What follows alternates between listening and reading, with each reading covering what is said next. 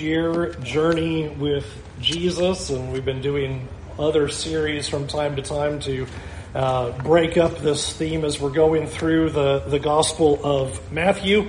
Uh, and we're in a section now of, of this series where uh, we're going to see in these uh, next few chapters really the, the power of Jesus. Matthew is going to really show us what these miracles are supposed to mean as an impact to our lives and what Jesus has come to accomplish. And so uh, these are uh, beautiful uh, chapters that are given to us, and over the next few weeks, we'll be spending time in, in Matthew 8 through 10 and really getting to zero in on the beauty of who Jesus is and what he's come to do. Uh, as you come into Matthew chapter 8, uh, you're going to notice that we have Jesus coming down off of the mountain. And chapters 5 through 7 is what we call the Sermon on the Mount.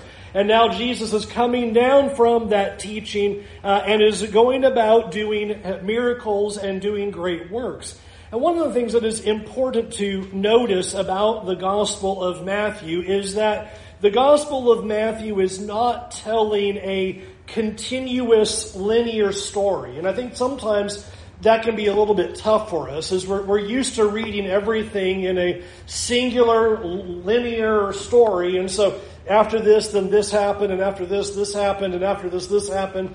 And that's not the way that Matthew records the events uh, of Jesus. In fact, you might notice that these are very short accounts that are being given about what happened in the life of Jesus. And Matthew is placing these events together with the purpose of giving us another angle, another viewpoint to be able to see who Jesus is. Now, I bring this up for two reasons, and I think there are two really important reasons. Uh, number one, there is a great temptation when you are reading an account in the Gospel of Matthew to want to go to one of the other Gospel accounts to supplement the information that's being provided. Uh, in these three chapters in particular, you might read this as we go through them and go, I remember that event or that account, but Mark or Luke records far more details. And so I'm going to go over there and read uh, what all the other details that, that are provided there. And I'm going to encourage you not to do that because there's a reason why Matthew records it the way he does. In fact, I was fascinated in preparing for these lessons in Matthew how many scholars and writers and commentaries the first thing they do is go grab all the other gospel accounts and start putting the information into Matthew's. And I'm like, wait a minute. Matthew wrote what he wrote for a reason. And the Holy Spirit moved Matthew to write it the way that he wrote it for a reason. Nor do I believe Matthew wrote it so that everybody would go, oh, to understand Matthew, go, let me go find my copy of Luke somewhere, and then I'll be able to do that for the past 2,000 years. That's not what's going on. And so often we can have the tendency to think that we need to go get the other accounts, and I would submit to you that we're actually messing it up. There's a reason why Matthew has it the way that he has it. And so we need to take it the way Matthew is recording it, the way the Holy Spirit moved Matthew to write it. And that leads to the second point, which is these are very quick snapshots. There are times where Matthew gets very lengthy in his, his accounting, and in doing so, they're more lengthy than the other gospel accounts. And there's a, a point there where Matthew wants you to slow down and really enjoy and, and get those details that are being provided. But like here in chapter 8 with these quick uh, pieces of information, rather than spending all of the time in just four verses and going, okay, what do we get out of this? Because I think that's why everybody runs to the other gospels to try to fill in more information. What Matthew is doing is putting these events together so that you would stand back and look at the stitching between them and see the big theme and the big story about who Jesus is. There's a reason why he's going to take, in this instance, four miracles and quickly throw them together. Because he wants you to see something amazing about Jesus by putting these quick accounts together.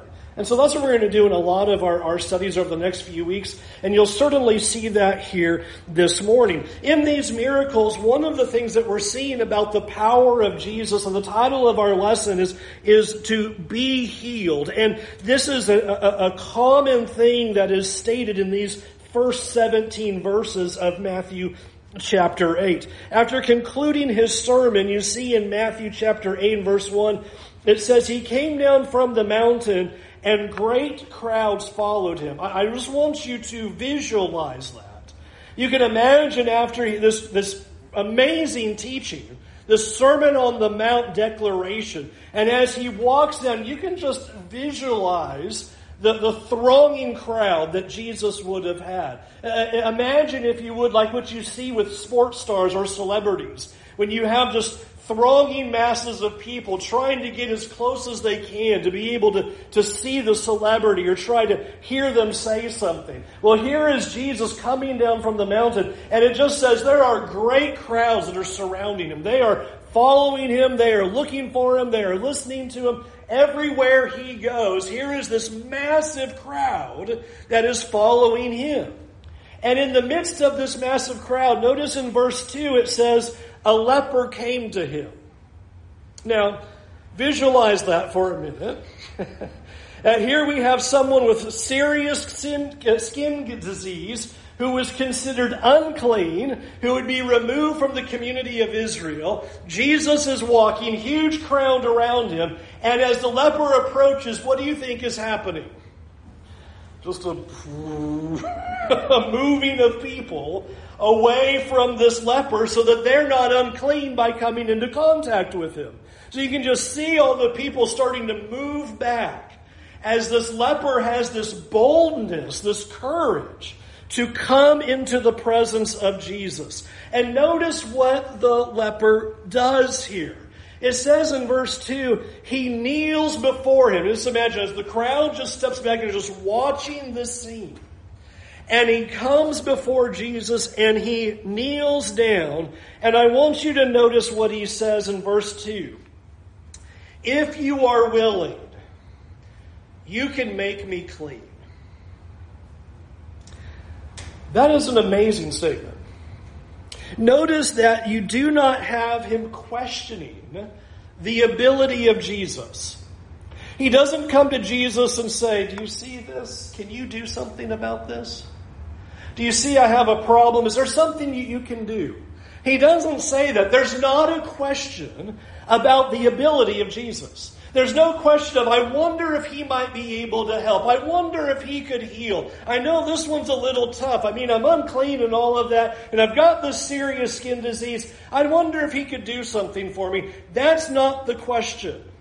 The question is simply, are you willing? I know you can do something. The only thing I'm wondering is will you help me? You have the power. You have the ability. And he's asking, do you have the desire? Do you want to heal me? And what happens next is fascinating. You'll notice in verse 3. Verse 3 says, So Jesus stretched out his hand and touched him. Did Jesus have to do that to heal this man? No. Here is a man with a serious skin disease that anyone who comes in contact with him would be considered unclean. And Jesus chooses to reach his hand out and touch this man. And notice what he says I'm willing. Be clean. And it says there at the end of verse 3 immediately his leprosy was cleansed. Immediately, at the very words of Jesus and at the touch of Jesus, and coming in contact with him and saying, I am willing, be clean, immediately then this, this cleansing happens. And what Jesus says next is, now, according to the law of Moses, go to the priest, show yourself to them. And notice it says, as a testimony or a proof. A proof is that the healer has come. Here is someone with the skin disease that could not be healed. Now go show yourself to the priest that would not only allow him back into the community, but it's more than that. Jesus says, this is a proof. This is a testimony about who I am and what I've come to do. And the first proof that Matthew is showing to us is that we have one who wants to heal people. The first picture Jesus is giving to us is that this Savior, this Messiah, this God that we serve, He has come because He desires to heal people. This picture is really amazing because what you are seeing here is that you are not going to come to Jesus for help and for healing, and He is going to stand back and go, No. You imagine, uh, I know you can heal me. Will you heal me? No. That's not the answer you're ever going to get. In fact, I want you to notice that as you visualize the scene, if we have this great crowd around Jesus, and as this leper is coming toward Jesus, we would note everybody would be moving back. But there's one person who's not moving back. Jesus is not recoiling. Jesus is not saying, keep your distance. Jesus is not saying, I can't get near you. No, Jesus is coming up and touching him. Jesus desires to heal his people. And so often I think we cannot appreciate who our God is in his great desire to heal his people. He is not repulsed by us. He does not look at us and go, oh my, I do not want to get anywhere near that. That is too gross, too disgusting, too much, too bad, I'm out. Jesus reaches out and says, I want to heal you. In coming to Jesus, you are seeing that you have a willing Savior. Someone who has come because he wants to heal you. Now, this next short paragraph connects into that thread. Notice the very next scene that Matthew wants to record, verse 5. And when he had entered Capernaum, a centurion came forward to him, appealing to him. Lord, my servant is lying paralyzed at home, suffering terribly. And he said to him, I will come and heal him. But the centurion replied, Lord, I'm not worthy to have you come under my roof, but only say the word, and my servant will be healed, for I too am a man under authority, with soldiers under me. And I say to one, Go, and he goes, and to another, Come, and he comes and to my servant, do this, and he does it. And when Jesus heard this, he marveled and said to those who followed him, Truly I tell you, with no one in Israel have I found such faith. I tell you, many will come from east and west and recline at the table of Abraham, Isaac, and Jacob in the kingdom of heaven, while the sons of the kingdom will be thrown into outer darkness. In that place there will be weeping and gnashing of teeth. And to the centurion, Jesus said, Go, let it be done for you as you have believed. And your ser- and the servant was healed at that very moment. The first picture that Matthew is giving us is that in Jesus there is a willingness, a desire to heal. And the second picture that is being given to us is that Jesus has the authority to heal. He has that ability and that right to be able to heal. The, the scene here with the centurion is absolutely amazing because the centurion comes and says, I have a servant who is paralyzed at home and he is suffering terribly. And notice the willingness of Jesus. The very words, I'll come and heal him. That's what we saw in the first paragraph. I am willing to heal. I have come for this purpose. I have come to heal. But notice what the centurion says. You don't need to do that. Wow. You don't need to come to my house. Two reasons. One, I'm not worthy. Talk about an understanding of who Jesus is.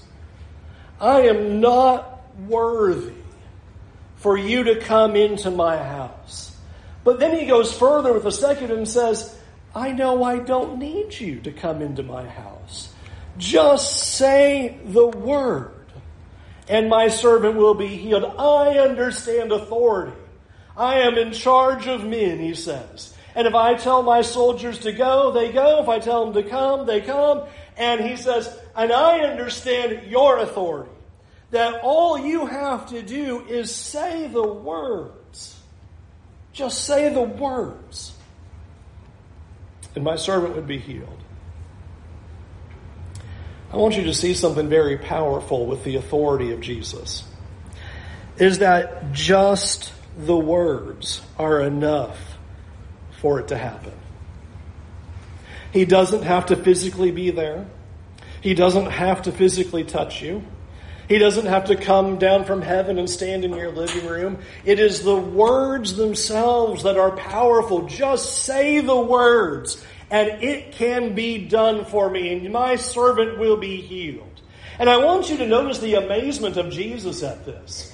You know, I don't think it happened too often where people came up to Jesus and just said, you know, I don't need you to come, just say it and I'm good.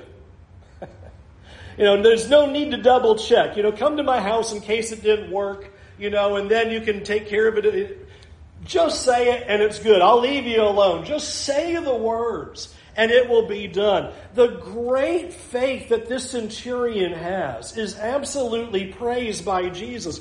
What is fascinating is we are very early into the Matthew account. We're coming off of the Sermon on the Mount. And who is the first person to be praised but a Roman centurion? A Gentile is showing extraordinary faith. So much so that you'll notice Jesus says, I haven't seen that kind of faith in all of Israel. I haven't seen somebody grasping my authority and my willingness and my purpose any better in Israel than what this person has been able to express. And that's what he says. People of Israel don't even understand this. And he says something a little curious. When he says there in verse 11, many will come from the east and the west to recline at this banquet table with Abraham, Isaac, and Jacob in the kingdom of heaven, while the sons of the kingdom will be thrown out into outer darkness. Really interesting picture because uh, the, the, prophets we're talking about, and we've studied often in, in Sunday nights and in our Bible classes, about a, a calling and restoring of the kingdom that the call will go to the east and the west and bringing back all of Israel, and there's going to be this great restoration. And what is fascinating is that Israel, the, the people in, in the first century, they would have thought that restoration was specifically to physical Jews only. East and west, wherever they've been scattered, whether Assyria or Babylon or Persia or Greece or Rome, wherever they're scattered, they're all going to be brought back. And Jesus comes in and goes, No, when I said Israel being scattered east and west and they're all going to come back, I meant everybody. I meant everybody. I mean, even Gentiles. Because he uses that point and says, they're going to come, and the sons of the kingdom, that's physical Israel, many of them are not going to get it. They're not going to understand. The centurion, this outsider, this Roman centurion, has greater faith than what Jesus has seen in Israel up to this point. I'm not going to make a, a lot of time here with it because Jesus is going to spend a lot of time in later chapters talking about eternal punishment. But I do want to take a moment to observe this first instance where Jesus talks about this. And you see that it's brought out in verse 12 where he describes what is going to happen in terms of eternal punishment. The imagery that he begins with is being thrown into outer darkness. I, I don't know if we have a good sense of what that is. Um, I know one of the things that was creepy a long, long time ago, like back in 05 when, when Hurricane Wilma came through uh, our area here, and for like our house, we were without power for over two weeks. And you have shutters on the windows. So when it's dark outside and the shutters are on all of the windows, it's pitch black. I mean, you can't see your hand in front of your face. And when your flashlight goes out, it's rough. and it's trying to capture the kind of isolation of what that looks like. That eternity separated from God. It's like this outer darkness, that there is no light, no scene, that kind of eeriness and then you notice the next line where he describes it as weeping and gnashing of teeth. What Jesus is going to spend a lot of time trying to do in his ministry is explain in human physical terms a spiritual reality of how bad eternal punishment is. It's hard to quantify into something physical what is a spiritual realm. So, how do you communicate the pain and sadness and loss of not being in relationship with Jesus? So, this is his first picture complete darkness, weeping, and grinding, gnashing teeth that kind of pain. That's what he first uses. Now, why does he do that? Well, because what we're seeing in this first portrait of Jesus is Jesus has the authority and the willingness to keep you from that outcome. He's come to heal so that we don't have to have that as our eternal experience. That's why he's come. I've come to heal, I want to heal, and I have the authority to keep that outcome from happening to you. No surprises. I can make that where that is not your outcome. I have power over that. And so you're seeing a beautiful picture of the power of Jesus in this moment and trying to communicate to us that his words have the power to heal us. He has the ability to do that for our lives. He doesn't need to come down and physically touch us, but His very words can do that. Now take a step back for a minute with me, because I think this is a really important concept that's being brought out to us here. Do you and I look at the authority of Jesus in that light? That His words, have the power and the authority to heal your life and cleanse you from sin. His words have such authority and power that they can keep you from experiencing eternal punishment described here as complete outer darkness, weeping and gnashing of teeth. That's why on that banner in the back, our theme this year has been about looking at the life and the teaching of Jesus and how it has the power to change your life. I want to plead with you here in this little side point to read and know the Word of God because it has the power to heal your life do we look at these words in that kind of light? Because that's what Jesus is saying.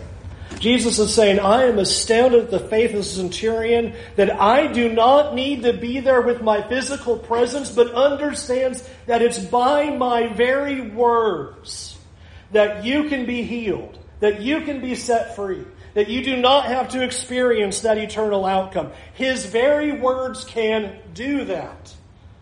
And the centurion understands that. You have great authority. I'm not worthy for you to come to my house. I just need your words, and that'll give life. Just need your words, and that'll give healing. Friends, we have the power of God's words in our very hands. It is the power to change your life and heal your life if we'll let it happen. Hold on to that. One more picture. Verse 14. And when Jesus entered Peter's house, he saw his mother in law lying sick with a fever. And he touched her hand, and the fever left her. And she rose and began to serve him. And that evening they brought to him many who were oppressed by demons, and he cast out the spirits with a word and healed all who were sick. I want you to see the ability that Jesus has. We're seeing in the first picture, he has the desire, he has the willingness. The second picture is he has the authority, he has that power. And the third picture is he has the ability. Here first, healing Peter's mother-in-law. But well, the word that I really would like for you to underscore, if you like to draw a color, highlight in your Bibles, I want you to highlight in verse 16. It's a very small word. At the very end of verse 16, you'll see the word all. He healed all who were sick. There was not a single condition that was brought to Jesus, and Jesus went, Yeah, that one's a little tough. That one's going to take me a minute. That one's going to be a little bit too much for me. And I want you to consider the faith of these people. They are bringing people who are possessed by unclean spirits and saying, Jesus can take care of that. And he did. And they're bringing all kinds of sicknesses to Jesus. And it doesn't say, and Jesus kind of had to figure that one out. He just healed everyone who came to him. There's not a single condition that is too difficult for Jesus to heal. You know, sometimes we do that with God. Okay, I know that God can help other people, but look at my life. My life's really messy. I'm glad He's good for you, but He doesn't have the ability to take care of me. And I want you to see the picture here. There's no one turned away where Jesus goes, Well, I don't have the ability to take care of that. That sickness is too much. That sin is too deep. That one was too bad. That one was too awful.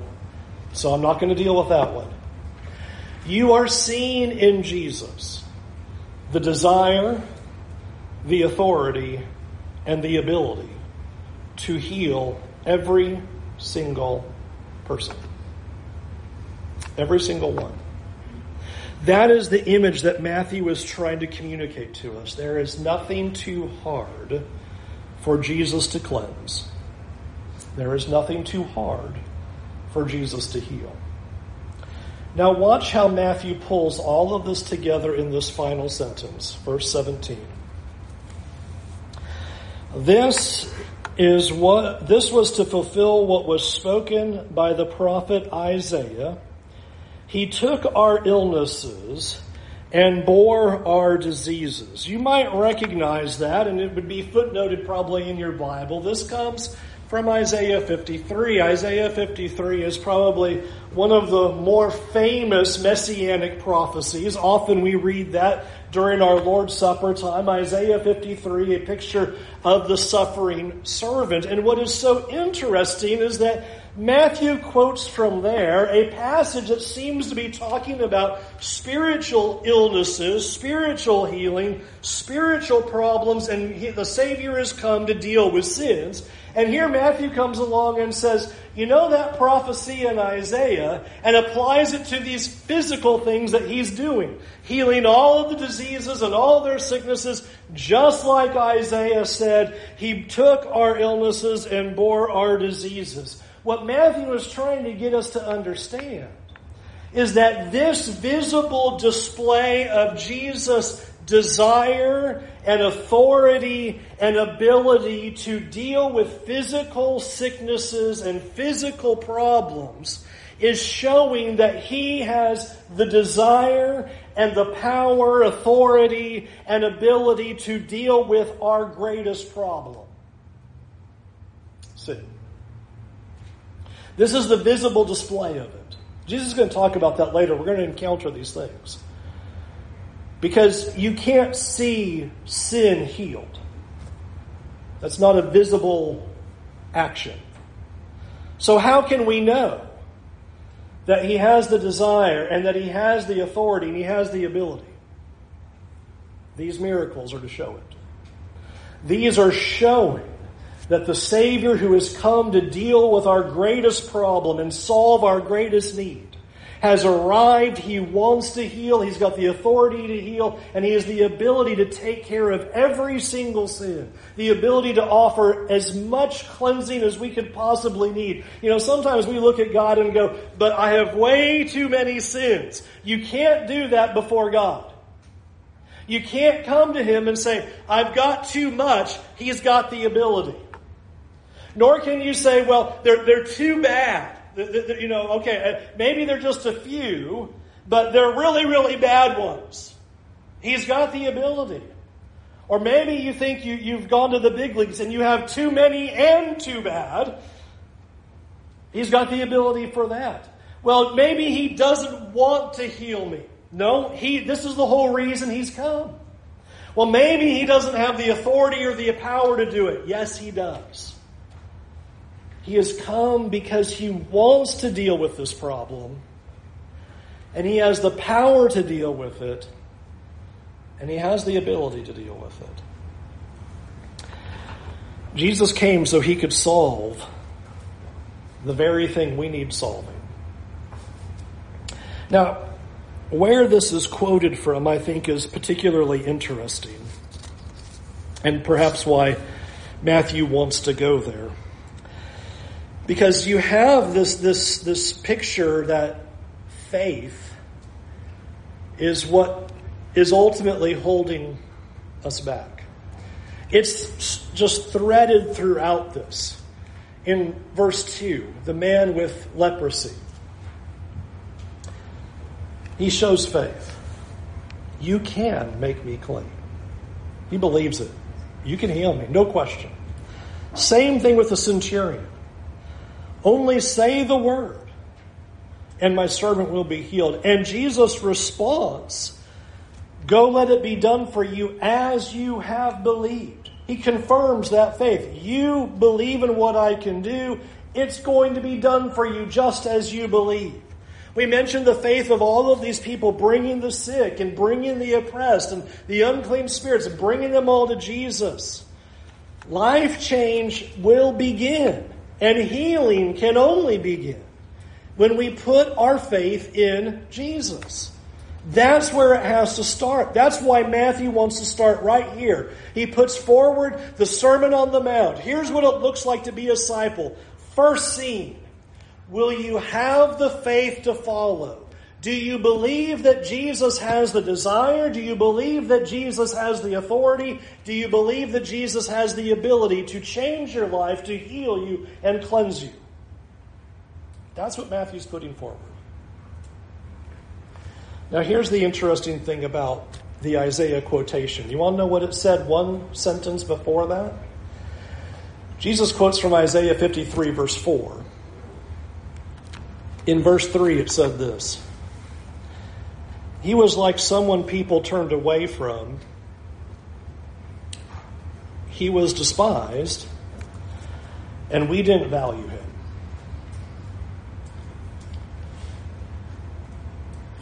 Matthew, by quoting Isaiah, is putting forward the cosmic problem. He has the desire to heal you and save you. He has the authority to heal you and save you. He has the ability to heal you and save you. But we don't value that. We do not value that. So often, as a people, we hold him unworthy of our time. We consider him useless to our lives.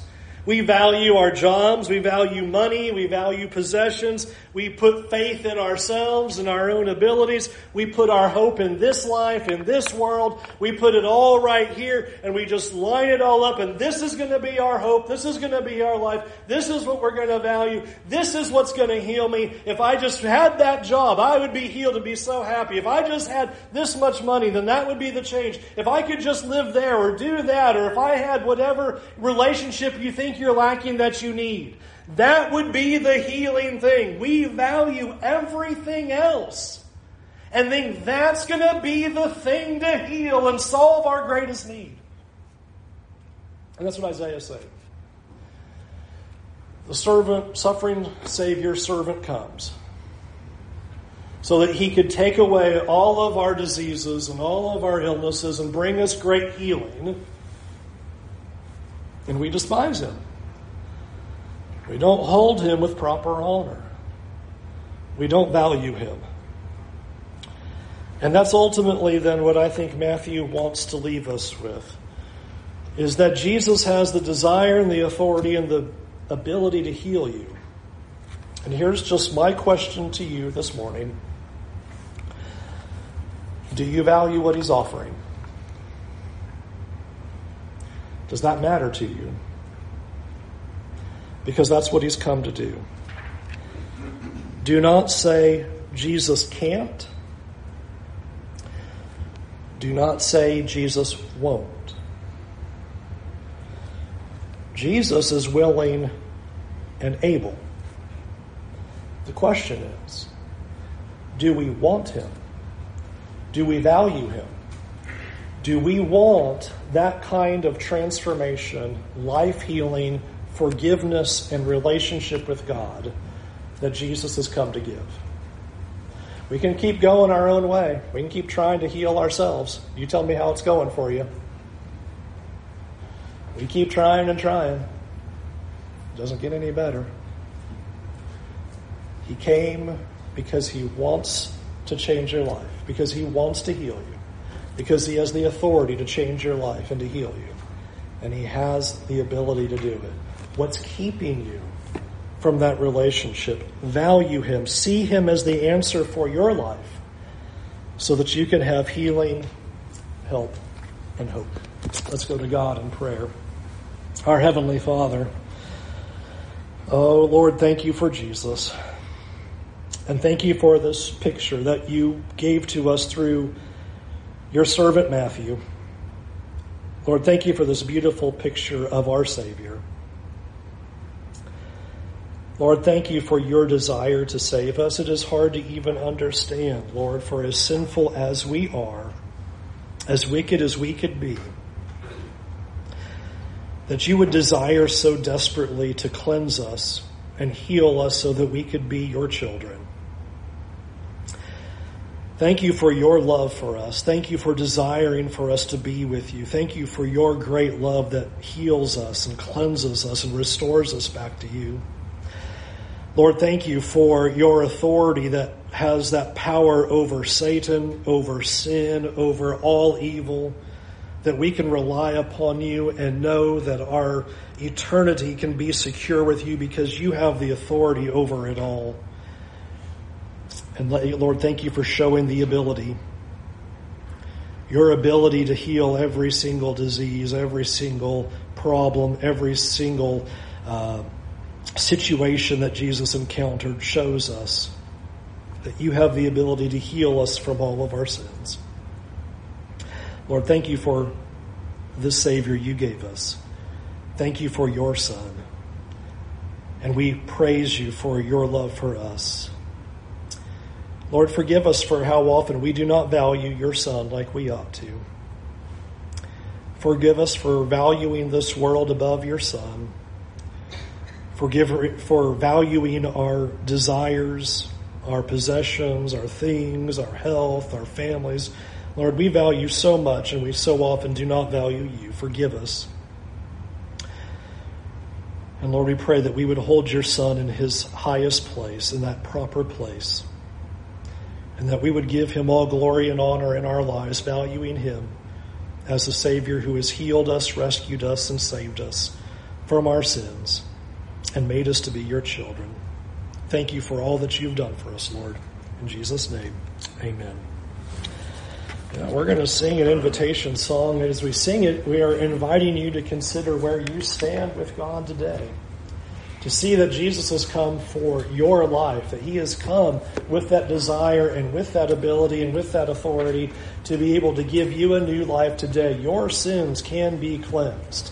There are no sins too difficult for God to forgive. And He wants you to come to Him. He wants that relationship with you.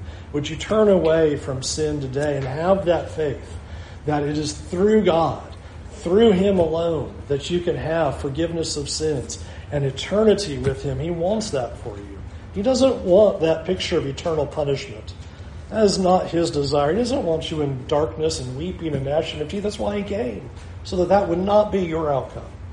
If you're ready to respond to that invitation, you can talk to me afterward, you can talk to somebody next to you afterward, or you can come forward right now while we stand and while we sing.